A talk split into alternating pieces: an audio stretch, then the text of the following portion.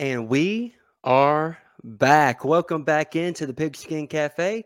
My name is Hampton Sipper, and I will be your host this evening, guiding you through a little Alabama Arkansas recap and a look ahead to the Alabama Texas A&M game. And I thought, who else would be better to join me tonight than Locked On Bama and On Three's very own Jimmy Stein. Jimmy, how are we doing tonight, man? Awesome, awesome. We've been looking forward to this week since May, since the uh, Nick Saban and Jimbo Fisher spat, and here we are. We're as excited about it as ever, and College Game Day is going to Lawrence, Kansas. To and well, we held up our end of the bargain. A and M's the one that that dropped the ball. That is for sure. That's for sure. But nonetheless, it's going to be a fun game, and we'll get to previewing Texas A&M, Alabama. But before we do that, we got to talk about Alabama's trip to Fayetteville, Arkansas this past Saturday. Alabama jumped out to a 28 0 lead. Arkansas came back right before the half, scored a quick touchdown, took the opening um, possession or scored um, 16 points after that to make it 28 23. Then Alabama went on a 21 3 run in the fourth quarter. And as you described on many podcasts, it was a game in three acts. Alabama dominance, Alabama low with Arkansas kind of rearing, um, roaring back, and then ending with Alabama dominance. So I want to start with probably where we got to start, which is Jalen Milroe coming in the game for Bryce Young after um, he suffered a shoulder injury on a ball that he was trying to throw away to kind of get away from the grasp of Drew Sanders. Um, I know how high you are on Milroe. I've always said, I pray I love a woman one day as much as you love Jalen Milroe. Um, uh, because I remember you did your countdown, I believe it was even last year um, before the 2021 season. You were talking how uh, much upside you think this kid has. And he showed a lot of it on Saturday. So, what did you make of his performance? What impressed you the most? And if Alabama um, has to continue with Milroe, what do you think that they're going to uh, utilize, or how do you think they're going to utilize his skill set best? I think first of all, Hampton, you have to start with this. Uh, when Jalen Milroe entered the game, Alabama led 14 to nothing, uh, which, which is a decent lead for sure. But you're on the road, you're in Fayetteville against a top 20 team uh, against a team that believes they're going to win the game. By the way, I mean Arkansas didn't go into that game uh, believing they were going to get blown out by by the Saban juggernaut. They they went into the game believing they would win, and Milroe goes on the road. 14 to nothing lead. And then from that point forward, outscores Arkansas himself 35 to 26. So Milroe is now basically uh, in his first action ever with live bullets firing uh, leads Alabama to a 35 26 road victory over Arkansas. And you're just not going to find that a lot in college football anywhere. Uh, I, think, in terms of his leadership, in terms of his poise, in terms of having the ball in his hands as many times as he did and never giving it away, no interceptions, uh, no fumbles lost. He did have a fumble very, very, very late, but that, but that Alabama recovered. Uh, I, I, think Milroe's performance was pretty incredible. Now, if you only judge a quarterback's performance by how many passes did you complete and how great did you look while you were doing it, then you're going to be upset, but you're probably upset a lot about a lot of things. Uh, I, I think the coaches were thrilled with what Milroe did in a difficult situation. And I think considering this was his first action with live fire, uh, I think he was superb. Uh, are there things to work on? Uh, there's a lot to work on, uh, particularly with him throwing the ball accurately down the field and that becoming a bigger part of his arsenal. But overall, I think any Alabama fan should be thrilled with what Jalen Milroe was able to do on the road against a good team. And again, uh, it was 14 nothing when he left. They scored 26 after that, but it didn't matter because Jalen led Alabama to score 35 points in two and a half quarters. That's really impressive. Period. Mm-hmm. Absolutely, and I think um, I you know I've listened to a lot of your pods this week and other Alabama affiliated pods, and someone made a really good point about when Tua got hurt against mm-hmm. Tennessee and Mac Jones came in the game. And, you know, Mac did not play nearly as well as Jalen Milroe did coming in to this Arkansas game. And that's with limited reps throughout the week, a game plan that is for Bryce, not for him. And I thought, even though, like you said, a typical quarter a quarterback metric of completing balls, um, passing yards, all that was not that impressive, but his poise was incredible. He never um, seemed frazzled in the situation. After the game, I mean, I already know what type of kid he is, kind of because he's on that um, SEC Leadership Council, I believe, or something like that. He's a um, ambassador for Alabama, and just the way um, he kind of handled that moment. The first thing he did was go and talk to Bryce, make sure he was okay, and then he said, "I talked to God," and um, kind of got his bearings that way. I mean, just a very impressive kid. And then the game's in the balance, third and fifteen, and he's just like, "Well, heck, I'll do it myself, man," and takes off and has one of honestly probably the most impressive run I've ever seen by an Alabama quarterback. Um, I mean, it's uh, it's up there with maybe Blake Sims versus Texas A&M in 2014 when they beat them 59 to nothing. Um, just really impressed by that kid, and I think um, with a full week of practice, full week of first team reps, um, he can kind of improve on some of the areas that were lacking on Saturday, like you talked about um, the touch, you know, the touch with the ball, because I mean, right now he's just got a straight fastball. Um, you know, the touch isn't quite there, but I think he can develop that kind of like you said.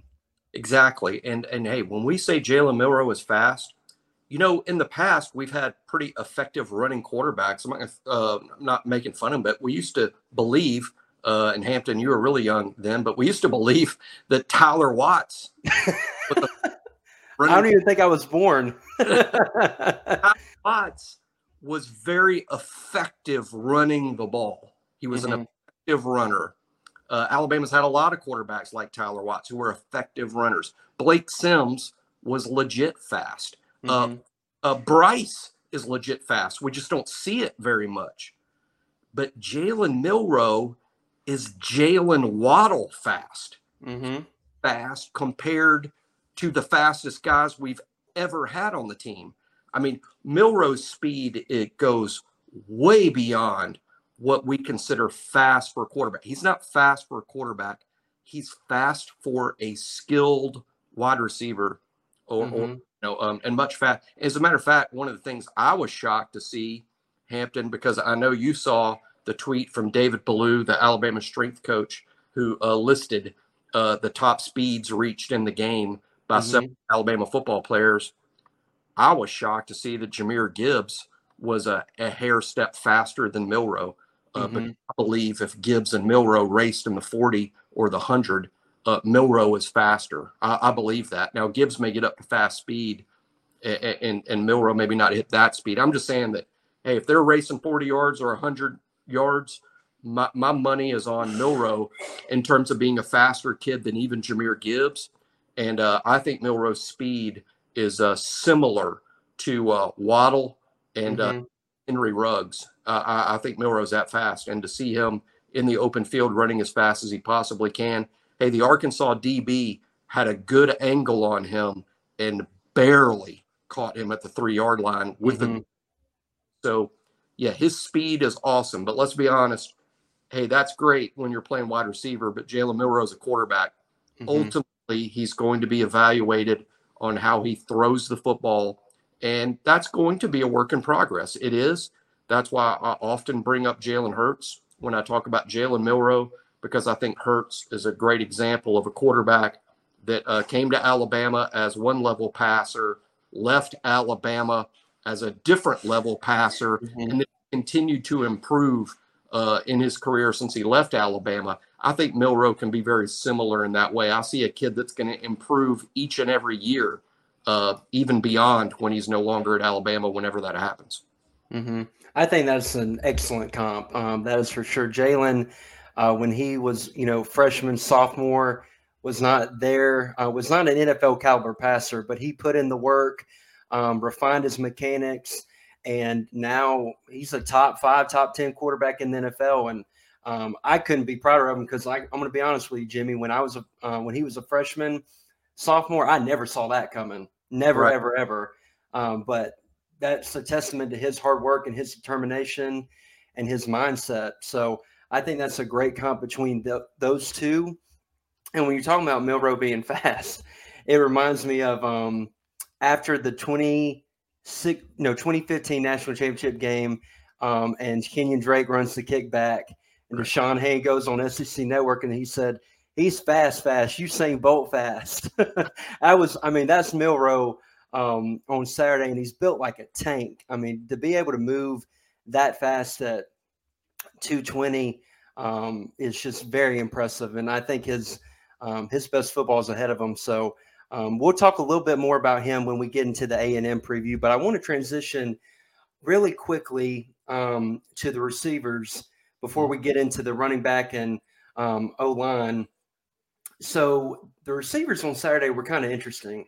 Um, we had the veterans who JaCorey Brooks the week prior. I'm like, all right, man, he's he's taking that number one spot, um, taking the bull by the horns, and then he drops every pass that's thrown to him. Unfortunately, on Saturday, Traeshon Holden didn't have a great day. Uh, Jermaine Burton was quiet, but he also had a chance for a 70 yard touchdown that completely would have changed how we viewed his performance. Um, but it was a little underthrown by Milroe. But what we did have was Kobe Prentice leading the team with three catches for 92 yards, and Isaiah Bond with a huge catch um, in the first quarter um, from Bryce Young. He had two for 76. Um, and his second caught ball um, when he caught it on that kind of that curl route and then made a move on the defender. I mean, I don't, I, it, I know a lot of people said it reminded them of Waddle, and it did me a little bit. I saw a little Calvin Ridley in there with like kind of his movement, his um, stop start ability. Um, so, what do you make of kind of the receiver room and especially those two freshmen stepping up, contributing in a big way? Yeah, I'd also include JoJo Earle in not as a freshman, yep. but younger guy. You know, he, he just had one catch, but it was big because it was a touchdown. Um, I think that there's a good core being built right now. And uh, I know we're going to talk about the offensive line shortly, but I like comparing it to that because really going into this season, Hampton, I know you agreed uh, with me that really the big two question marks for this team in terms of the personnel were the offensive line and the wide receiver unit. They were the biggest question marks that we had. Um, the offensive line is is answering it already. That they're, they're clearly better than than any reasonable hope uh, and, and, getting even better. The wide receivers, probably not. I, I think that's still a concern, mm-hmm. uh, and it's still something that's being built. However, this past weekend gives us some hope because even though the veterans were disappointing to some extent, you know, Brooks, Holden, Burton, uh, very little production. And the production all came from the young guys, Prentice, Bond, JoJo. Well, now you got six, right? Now there's options. Now there's more than hey, you know, la- even last year there were really just two or 2.5 you considered Slade, you know, along uh, with Metch and and and JMO.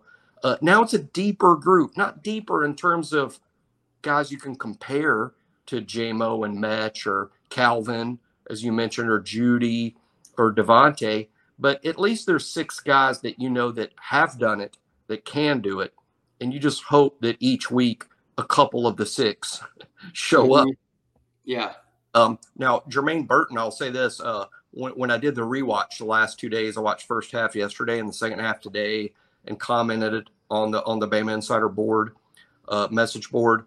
Um, you know what? I, what I really have noticed about Jermaine Burton is I think a lot of Alabama fans are like, we thought we'd get more production. We thought he'd be wide receiver one.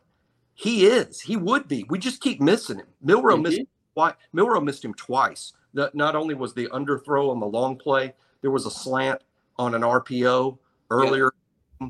where it was a tougher throw. I'm not saying Milroe really screwed that up. That was a tough throw, but Burton had a step and had it hit him right in his 3 mm-hmm. Right in stride. He probably houses that from 85 yards. I mean, it, it, he had run a good route and had separated, and it would have taken a great throw. But my point is, Burton has been open. Bryce has missed him multiple times deep. Mm-hmm. Uh, Al Milroe's missed him twice. I think had we been hitting Burton this whole time, we wouldn't be questioning him. Uh, mm-hmm. Be really good, uh, but we haven't hit him, and uh, and and also be fair, we have thrown catchable balls to him, and he's had a couple of drops. Mm-hmm. And hasn't been open as much as we'd like to see him. But mm-hmm. well, my, my hope is Hampton that the wide receiver core is coming around and we've added some pieces this past weekend. We just need to get more consistent play, and then we might have this exciting blend of veterans and youngsters. And hopefully, three or four games from now, we're talking about the wide receiver core in the same way we're going to talk about the offensive line group today, which is hey, our veterans and our young guys came together pretty quick, and these guys are, are probably playing better than than any reasonable hope. Mm-hmm. Couldn't agree more. Couldn't agree more, especially on that Burton point, because I think once we start hitting him, the offense is going to go to another level. And I think that perception of him is going to change because you mentioned it. Utah State, Bryce missed him. Texas, he had a long one. He got held, no call. Louisiana Monroe, he was deep for another one. Bryce missed them. Then Milroe misses a couple. I mean, that's, I mean, you know, ifs and buts, you know, aside, that's like three to 400 yards that he's missing out on potentially right. that aren't his fault, which I mean, that happens anywhere and everywhere, but the perception of him would be vastly different if he had hit on those deep balls. So I'm looking forward to kind of seeing his improvement along with those youngsters, like you mentioned, because I think they have a lot of potential. And even I'll ask you this real quick before we kind of move on to the O line. Do you foresee Aaron Anderson getting in the mix any? I know he put, I know he's missed a lot of time. I know, um, you know, he had some buzz kind of in fall camp, but do you think him, he, you could see him getting in the rotation at all? I think at this point, on the on the one hand, you're so desperate for, hey, can someone lead this group? Can someone really be the mm-hmm. playmaker? That yeah, you want to see Aaron Anderson, you want to see Tyler Harrell you know, as like, hey, can y'all put your hats in the ring? But at the other hand, you know, now we got six guys mm-hmm. that are mm-hmm. all proven to some extent. You know, we've yeah. seen have the big game. We know Burton's a guy.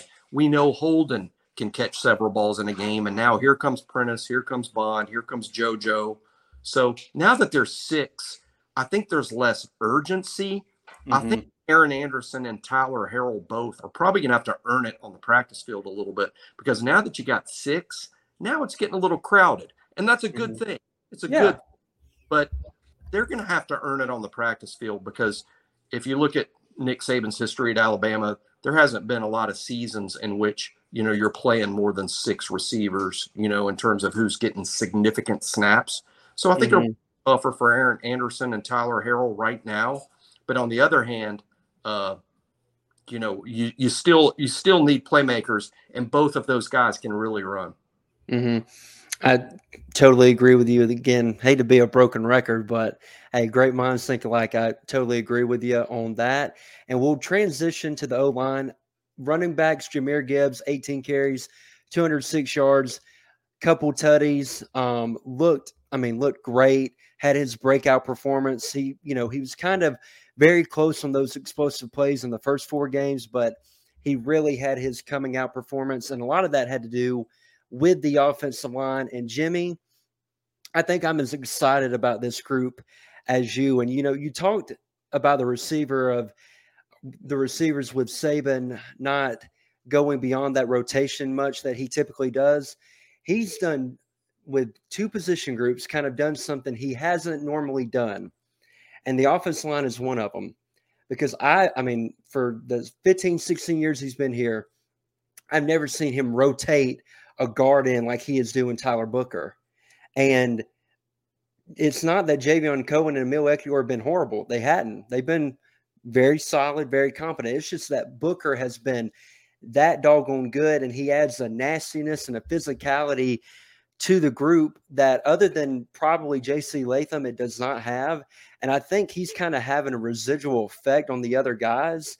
I mean, I've just been so impressed with that kid. I mean, on the Isaiah Bond pass, he took his guy and pancaked him on the ground in pass pro.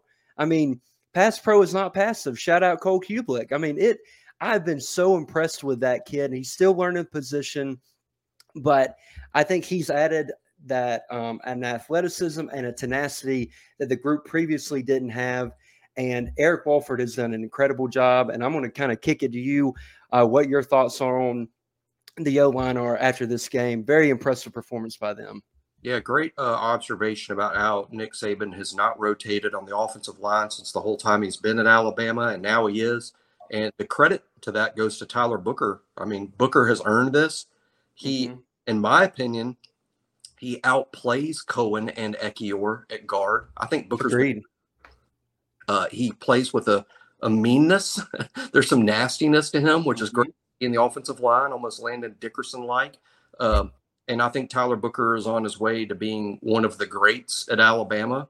And uh, I just love how he has played his way onto the field. I mean, he's played his way on the field. He gets on the field and he plays so well, you can't take him off the field. Uh, the shame of it, if you want to call it that, is Javion Cohen is playing really well. Emil Ekiyor is playing really well. Ekiyor, for whatever reason, I can't remember at this exact moment, but I think it was on one of the Gibbs runs, one of the Gibbs home runs. Ekiyor just sealed the whole right side, just took out mm-hmm. right side, and and Gibbs just you know flew through it. Uh, Ekiyor's fine, Cohen's fine, but Booker is so good, and, and, and Nick Saban is changing the way he coaches based on how good Booker's been. So my guess is they're going to stick with this rotation uh, because the offensive line is playing really well. It seems to be working, and you're you're keeping them fresh when you're not playing them the whole game. So shout out to Booker being so good. He's changed the way Nick Saban has done things on the offensive line after 16 years. I, I think it's fair to say that should Booker stay healthy, he's on the Evan Neal track of, of being a, a, a guard as a freshman and a tackle as a sophomore and a left tackle as a junior and mm-hmm. then NFL millions like Evan Neal, you know, who's the right tackle for the New York Giants now. Uh, Booker reminds me of him quite a bit. Maybe not quite the athlete, but uh, mm-hmm. but maybe a little bit more with the nastiness. Which yeah. So the offensive line has come together. And what I'll say is there's seven guys playing a lot right now. There's the five starters plus Booker plus a second center that had to play this weekend because the starting center, Darrian Dalcourt, had back spasms and couldn't play on Saturday. And Seth McLaughlin came in and played outstanding. Uh, I think all seven have played really well. And the offensive line is a mile ahead of where I thought they might be. I would even go so far, Hampton, as to say the offensive line is playing better right now than they did at any point last season. They have improved. Uh, I credit Wolford. I credit the kids with improving, and uh, it, it's a good group. And I think by the end of this year, uh, I'm not I'm not uh, going to say Joe Moore Award because that's ridiculous uh, based on what their expectations were. But I think by the end of this season, this may be one of the top two or three offensive lines in the SEC that's miles ahead of where they were last season. Mm, it is quite the improvement. And what's scary for the rest of the league is I thought they run blocked pretty effectively against Vandy, but they did really well against Arkansas, especially in the second half. But since the Texas game, I think they've been elite in pass pro. They've kept Bryce clean, gave him plenty of time to survey the field. And they did a really good job of that against Arkansas, who had the sack leader in the nation, Drew Sanders, coming into that game. Um, they've got some dudes up front, so huge credit to them. Um, it's going to be interesting to see um, if Booker continues to rotate or if he does absolutely steal one of those guard spots. And then, you know, Seth McLaughlin and Darrian get Dalcourt. Um, who's going to come out on top there? I mean, I think both of them are good options. I thought Seth played really well on Saturday, other than a few snaps here and there. Right. Um, but that's, I mean, it's good to have depth, like you said. I mean, we didn't have seven guys last year that we felt comfortable playing. Um, not four, one, not four, one bit. Four, if that. Four, if that. yeah, absolutely. Um, so that's really encouraging. We'll transition to the defense real quick. Um, thought they played a pretty good game on Saturday. Not their best game by any stretch of the imagination. I thought the run defense at times was lacking. Um, but Will Anderson, another incredible game. Dallas Turner had his game of the year. Um, I thought he played outstanding. Um, Jaheim Oatis was really good. Um, but I kind of want to focus in on the secondary because, man, Kool Aid and Arnold are quite a dang duo to me, Jimmy. I've been very impressed with them. Um, even though Kool Aid had that horse manure PI called um, called on him that I didn't think was PI. Thought he played great. Um, was in phase. Looked at the ball. Um, looked to find the ball and still got called. Um, but what do you think of that duo at corner? I've just been. I think they've been improving steadily game by game as well. Yeah, thanks to Terrion Arnold. It's been uh, Terrion Arnold has been one of the great stories on the whole team in my mind, and because I went into the year thinking Eli Ricks would be the corner opposite Kool Aid. I think everybody was kind of believing that. That wasn't just a me thing uh, because Eli Ricks is literally a proven All American, not a freshman All American, an All American. He's a third team AP All American as a true freshman at LSU. Uh, and then I've seen Ricks play, and boy, his physical skills are ridiculous. I mean, in terms of his length and speed, and but the fact of the matter is, Ricks has been hurt. And when you're hurt, you can't play. And when you can't play, you can't learn a new playbook. And I, I think Rick's, it's not that Rick's has been a disappointment anyway. He's just been hurt and, and he hasn't been able to be out there. And uh, Khyree Jackson has been okay. But, you know, I'm not convinced even now into year two that pure cornerback might be his best spot. I'm not sure. I'm, still sort of making up my mind about Khyree. So the fact of the matter is, if Terrion Arnold hadn't developed in the way he has, cornerback could have been a real issue at Alabama right now. But Terrion in, in year two, he redshirted a year ago, has been fantastic. And, and of course, Kool Aid to me was super hyped and is living up to the hype. And that's hard to do. And he really is doing that both as a cornerback and punt returner. I think as a duo, they've been really, really good. They can be even better. And I think they're going to get better because of their, their age. And Kool Aid is really developing to me a Dre Kirkpatrick level swag to his game a little bit. I'm not saying he, it's apples to apples comparison, but in terms of the confidence that Kool Aid's playing with, reminds me of Dre. And uh, I like how Kool Aid can give up a play, but it doesn't. He doesn't let it affect him. Um, I, I, think they're both really good. And and Battle and Hellams are basically pros playing out mm-hmm. there at safety. I think they're both NFL level pro safeties, uh, and, and and with their experience uh, they've been a real. I'm telling you, those DBs played really good. Uh, the front seven's been been good all season. This is why Alabama's defense is ranked so highly in all these statistics. But against Arkansas, Hampton, I think the DBs, if we're picking out a unit that that that showed out the most against Arkansas, to me, it's the DBs. They gave up nothing to KJ Jefferson. He he had almost zero passing uh, uh, efficiency and very few yards. And uh, the, the defense, uh, defensive backs were fantastic in coverage, and they come up and make plays in the run game. Uh, hated that we lost Brian Branch for about half that game, but Malachi came in, did pretty well. And uh, one thing I noticed, I didn't notice live. That's why I like doing my, my rewatch series. Mm-hmm. I didn't notice this as much live, but when Branch had to leave and Malachi came in and played star, that means we needed a new money because Malachi is mm-hmm. normally the money when we go to six. I didn't notice until today, frankly, it went to six DBs that it was DeVonta Smith. Somehow this flew over my head in the game. Mm-hmm. But DeVonta Smith came in and played money uh, when we were in dime, probably no more than five or six snaps. We're not in dime a lot, mm-hmm. and we love nickel. And, and the offense can force us being in the dime by who they use as their personnel. But we're not in. We weren't in dime a lot, and we didn't do it a lot. But it was very interesting to me that it was DeVonta Smith in uh, as that six DB, and uh, he did fine. I watched him very closely today on all the snaps. He he didn't do much, but he also didn't, didn't give up much, which mm-hmm. is ask of those DBs. I thought as a, as a whole they were fantastic against Arkansas. This is a good group. Uh, it's a veteran group. They're young at corner, but Kool Aid started big games last mm-hmm. year. And uh, and Brian Branch is a veteran at, at Star, which is a half corner, half safety and uh, of course Battle and Hellams are as, as veteran as you get. But I love this DB group at Alabama, all five, all six, and uh, the front seven has been great. Uh, I, I, think the inside linebackers maybe didn't have their best game. I'm not criticizing them in the sense that they were bad; they weren't. But I, I, I'd seen Henry have a better game. I've seen Moody have a better game. than what they did this weekend. Uh, but but boy, here comes Deontae Lawson, who's pulling a little bit of a Tyler Booker. I think yep. the linebacker. I think he's sort of taking snaps from Moody. Moody's not losing snaps so much as Lawson's taking them. Mm-hmm. A lot the Booker situation on the offensive line. And of course, we have a third outside linebacker in Chris Braswell, who played quite a bit in the second half and was really good. Uh, mm-hmm. He's out there. So, uh, really good performance by the defense. Uh, I don't know that they're number one in total defense nationally. I'm not sure if they're one. I know they're certainly in the top five.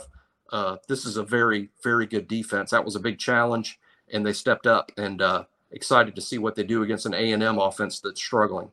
Mm-hmm. And what's also encouraging is probably there are three to four would be sacks that would be sacks on 95% of opposing quarterbacks, but KJ Jefferson is a tank and made two or three just incredible plays when he was in the grasp of Will Anderson, Dallas Turner, Braswell, Henry T. Um, against another quarterback, you're gonna he's gonna be put on the ground, and that uh, gets your defense off the field quicker. Um, and so I, I totally agree with you. And Deontae Lawson, he's been really, really, really good. I mean, he just pops off the television every time you watch him with the way he penetrates, um, way he attacks the ball carrier in the backfield. I think he's been really good, and his future um, is for sure bright. And I know he came, you know, from your neck of the woods in Mobile. Um, so uh, I know you're excited to kind of see him really step up and have a big role in this team. Yeah, and, and and what I what I love about it is, you know, you have a starter in Moody, you have a starter in Henry To'o To'o, uh, but Lawson's been so good, he's taking their snaps. It's it's mm-hmm. not the hey, let's see how he does, or hey, we better play Lawson. He's going to be a guy we really depend on next year when when ten and forty two are gone. Uh, mm-hmm. Uh, Lawson Lawson's been so good. He, he you just have to put him out there. He made one of the big plays of the day on the two point conversion when Arkansas had uh, went for two uh, to, to make the math right. They went for two, and uh, he had to tackle KJ Jefferson in the middle mm-hmm. of the by himself, and he did.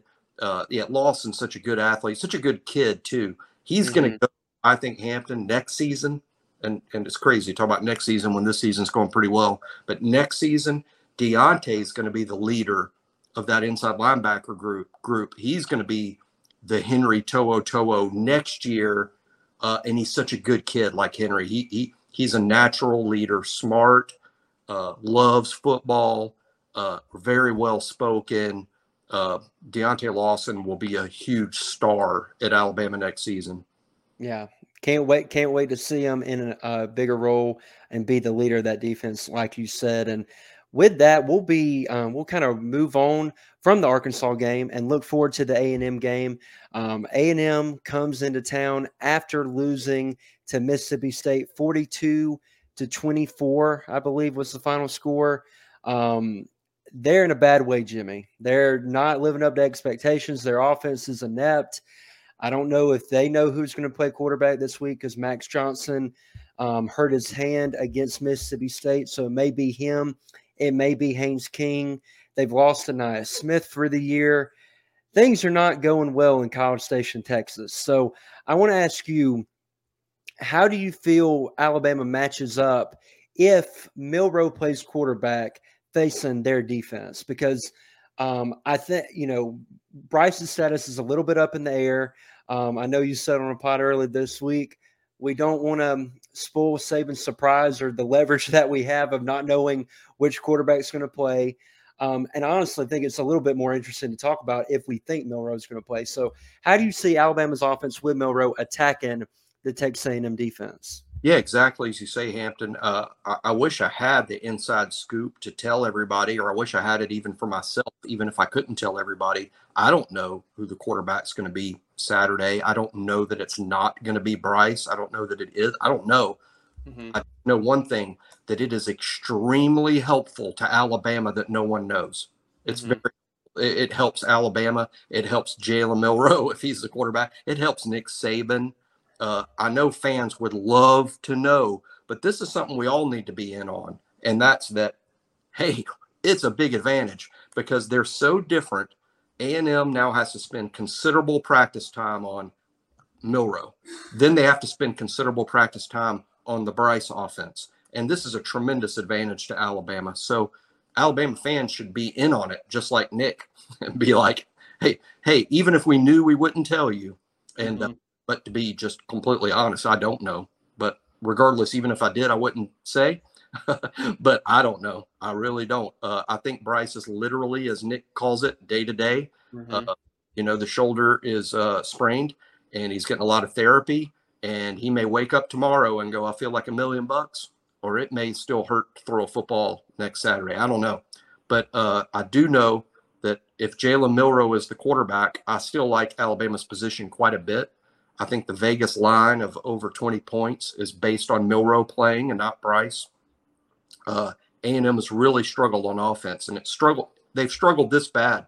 If you think about it, uh, if they fire Jimbo Fisher, and I don't think they will, by the way, they won't. But if they do, that they, buyout's too much. that, they owe him eighty million dollars. Eight yeah. over over eighty million dollars. The fact that it's even being discussed and joked about is indicative of how bad the problems are. The mm-hmm. fact that the fact that you would even bring it up when he would be owed that much money shows that they do have issues. I think all his A&M teams have lost three or four games except one, and that was during the COVID year when everybody only played 10 games. Mm-hmm.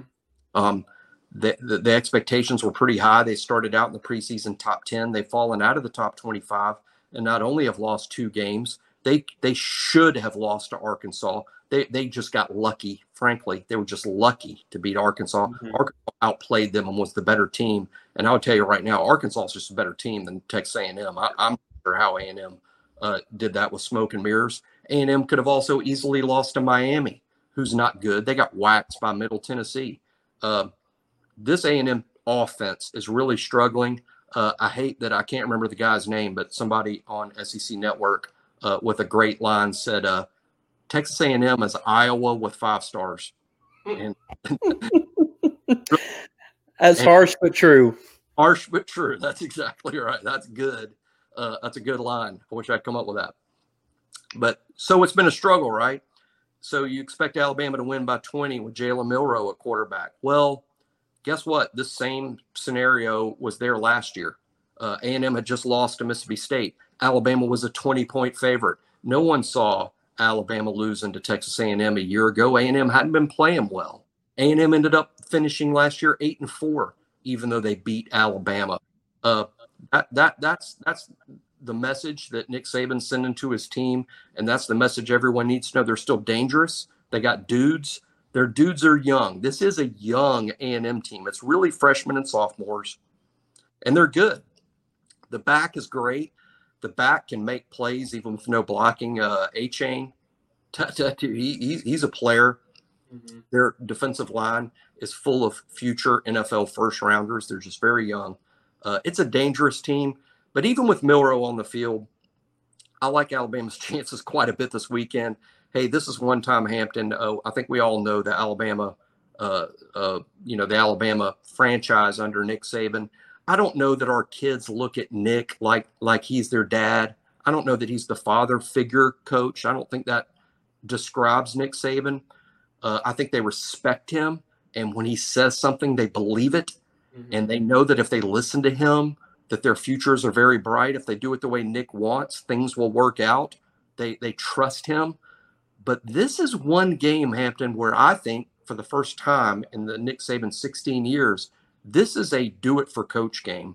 I, I think there's going to be some real emotion uh, on Al- for Alabama's team this weekend. I think they're really going to want to win this game big uh, for coach. And that's not something we've seen before at Alabama because Nick Saban's not that type of coach or that type of guy that inspires that.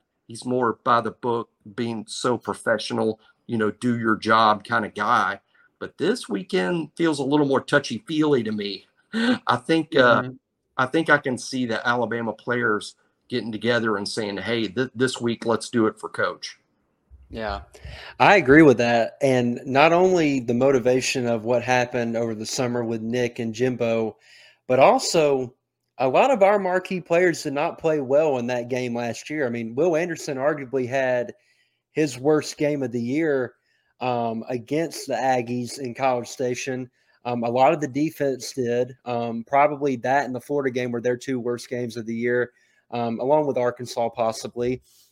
But I think there's a little added motivation for them to kind of set the record straight, not only for their coach, but for themselves um, to kind of have a little bit of a bounce back performance. And I'm looking forward to seeing that um, on Saturday. Real quick before I let you go, how do you think Bill O'Brien's going to craft a game plan um, to attack A and M with Milroe at quarterback? Do you see a lot more running game, design QB runs, read option being involved, RPOs, slants? Um, because as me and my friends joke, uh, and the old bunker, you know, A and M should run a nine-two defense with all because all they do is sign five-star defensive linemen. It, it seems that's how they get um, their high consistency rating. But how do you see uh, them, the Alabama offense, attacking that A and M defense? If Milroe's the quarterback and A and M wants to put more than three or four 300-pound defensive linemen on the field, I hope so. Good luck, Jalen. I mean, if they put, you know, if they go big and strong up front with all their uh, multitude of five star defensive linemen, uh, I don't think that's going to affect the Milroe game very much. I think it starts with this, Hampton. Uh, I'm certainly no offensive coordinator or know exactly how that works in every instance, but I'm pretty sure that on Sunday afternoon, uh, Jalen Milroe came into Bill's office and they sat down for the first time, for the very first time this ever happened. And probably they had a meeting where Bill O'Brien said, Jalen, tell me what you like to run. Mm-hmm. What plays do we have? What plays do we practice? What is in this playbook that you like? Uh, what are you comfortable doing? Because Milroe's never been in this position before. He's always been Bryce's backup. He's always been learning the offense. We've never had to build anything around Milroe. I know Bill O'Brien enough to know that's where it starts. What are you comfortable with? What do you like? And, and it builds from there. You build a plan and you build a script based on what Milroe does best and based on what Jalen is very comfortable with. Mm-hmm. You might even be surprised when you have that meeting to know that. I mean, you know, I'm just making this up, but but you know, what if we have you know a, a route where there's three verticals and one underneath, and and Milroe's like, uh, that's my favorite play we got in the playbook. I love this, and and I love doing this. you never know what he's going to say and, and what he, but the point the whole point to that is is this we've never built a plan around Jalen Milroe. We've never asked Jalen. We've never had to do it before. Well, now we're doing it. Mm-hmm. Regardless of what Bryce's shoulder is like, you have to assume that Bryce won't be healthy before next Saturday. So we got to build something around Milroe. I'm just as curious to, to see it as anyone else. I think it's it's fair to assume there'll be a lot of RPOs and a lot of quarterback runs. That's fair. That's almost obvious. But I think people might be surprised. And, and by that, I mean, uh, I think the coaches have more confidence in Milroe than we might think as a thrower. And uh, while the throws might be simple, while it won't look like what we do with Bryce, uh, I won't be surprised at all if Milroe ends up being very productive when we build something around what he's comfortable with. And last Saturday, we thrust him out there with the Bryce offense. There's mm-hmm so much you can change and there's only so much you can do. This week they can do a lot. And my last point is when Matt Jones came off the bench, uh, when Tua got hurt, he did a pretty good job. He was okay, mm-hmm. but his numbers did nothing to raise your eyebrows. Mm-hmm. Next week, when Matt got to start a game and we built the whole thing around him, it was completely different. Matt was really impressive, and, mm-hmm. and that's the thing that we're likely to see. Uh, but A and M is pretty good on defense. There'll be a good challenge, especially defensively. Uh, my, my last thought for this weekend, Hampton, is and since we may have our redshirt freshman quarterback out there again uh, this weekend against A&M, uh, the defense needs to challenge themselves to pitch a shutout. And I know that's a heck of a. a, a I love that. It's a heck of a thing to ask, but mm-hmm. but you're Golding and you're talking to your defense. You're like, hey, this is Milroe's game and we got to do as much as we can to help him. And that means a goose egg on that scoreboard, a goose egg. Help help Jalen Milroe by throwing a goose egg up there, and and you know that conversation has happened. So uh, I, am looking forward to this. Uh, I'm not predicting a, a 63 to nothing Alabama type win, but I think the motivation is there. I think Alabama's got a defense to pitch a shutout, and uh, uh, even with Jalen Milroe in the game, uh, I suspect Alabama is going to win this weekend uh, pretty easily. Mm-hmm. So to add to your point, Jimmy, about Milroe possibly wanting more throws incorporated in the playbook, I think they're going to have to do that because the A and M defense is going to want to key in, bring people up in the box to make him throw the ball because they know that's what he likes to do is to run the ball. Um, and so if you hit a couple passes early, that loosens up that box. You get him and Gibbs going, throw in McClellan, um, and then Alabama's off to the races. I think it's going to be a really fun uh, Saturday night in Tuscaloosa. I'm going to be there. I'm looking forward to it. Um, can't wait. Before we get out of here, what's your score prediction um, for the Alabama Texas A&M game? You haven't settled on a final score just yet. I'm going to give it some additional thought. So, uh, so, so tune in to my Twitter account, Bama Insider, uh, as I think about through the week. But r- as of right now, I think Alabama's going to win this game around 35 to 14. Okay, I like it. Well, that will do it, Jimmy. Thank you so much for hopping on uh, with me tonight to talk a little Alabama football. It's always a pleasure uh, to talk with someone I respect so much and uh, that does a great job. So appreciate you coming on, man, and let everyone know where they can find you online. Yeah, just uh, BamaInsider.com uh, on the On Three Sports uh, Network. Uh, there was my good teammates Clint Lamb and Joseph Hastings and Andrew Bone and Kyle Henderson we have a blast over there. I mean, uh, we, I, I, don't want to sound like uh, Kool Aid McKinstry and being all super swag, but we believe we're the best team uh, that covers Alabama football anywhere on the internet. And you can uh, join the uh, website for uh, ten dollars for the whole year. right now, as we're trying to build the biggest, best Alabama site of all time. That's the goal and I believe we're within a year away of achieving that. But what I really want to do is thank Hampton for all his support. Hampton's been very supportive of my career. Hampton's been uh, uh, a, a, really big uh, uh part of uh, our success and, and my success. I really appreciate uh, what he does. And for everybody that listens to Hampton's show every week, I understand why. He's a very bright guy that knows the program extremely well, knows the team extremely well. It's just an honor to be on his show. Well, I appreciate that, Jimmy. I've been following you since the Talking Tuscaloosa days, so that means a lot coming from you, man. I appreciate it, and you keep up the good work. And for those listening to us tonight, thank you for stopping by and listening to the Pigskin Cafe. If you haven't done so already, subscribe to our YouTube channel, leave a like, leave a comment, and hit that notification bell. We will be back later this week. I'll be back with Graham to preview college football week six. But the Pigskin Cafe is closed for now. But until next time, chew on that.